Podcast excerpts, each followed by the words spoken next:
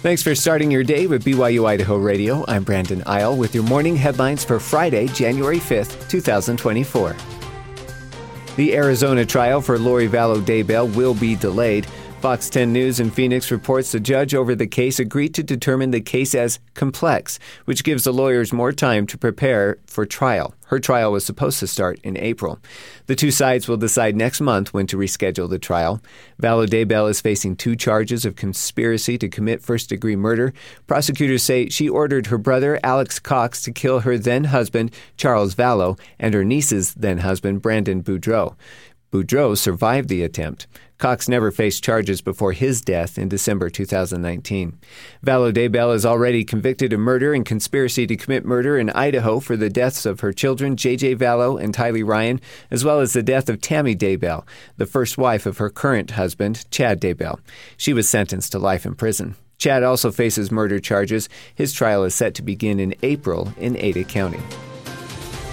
Two Idaho State troopers are recovering after they were hit head-on during a chase on I-86 west of Pocatello. It happened last night. Idaho State Police say the troopers were helping the Power County Sheriff's Office with the pursuit of a 2002 Dodge Grand Caravan. The deputies had stopped the caravan for a traffic stop and asked for backup when the caravan took off. ISP says the caravan was going the wrong way on the interstate and hit multiple vehicles. Then it changed directions, going east in the westbound lanes, and hit the troopers' car near mile marker 52.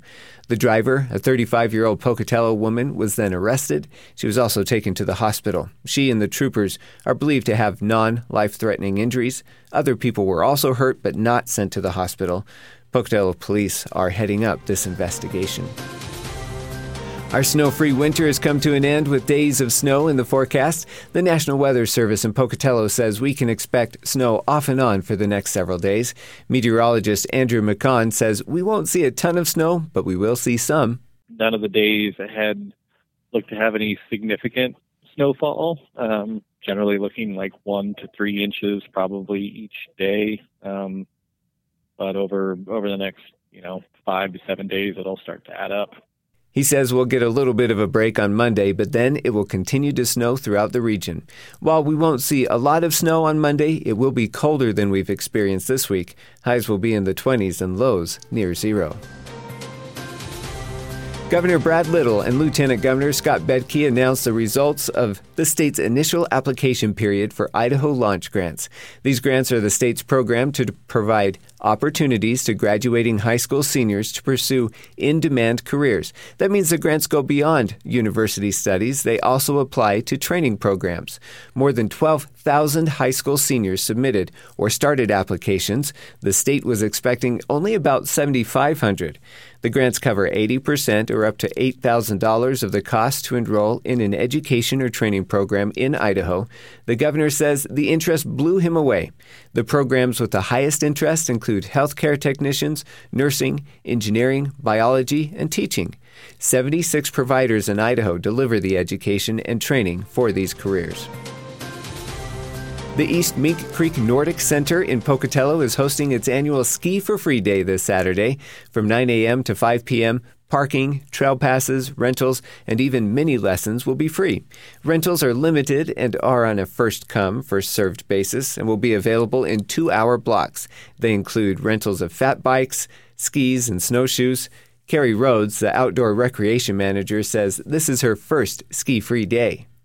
From what I've heard, it's just the community and how everyone comes out and has a good time.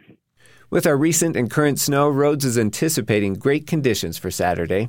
We have snow, it's firm, but people were still out skiing yesterday, so I think it'll be good to go by Saturday. She says if you have your own equipment, you're welcome to use it to avoid any delays with the free rentals.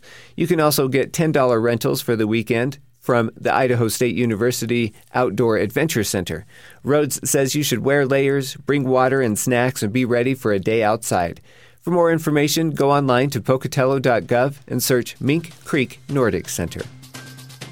Thanks for joining me this morning. These have been your morning headlines for Friday, January 5th, 2024. You can catch more news, interviews, and great content on this podcast feed. Just ask Alexa, Google, or Siri to play the latest BYU-Idaho Radio podcast or listen to us for free on your favorite podcast app. I'm Brandon Isle, and this is BYU-Idaho Radio.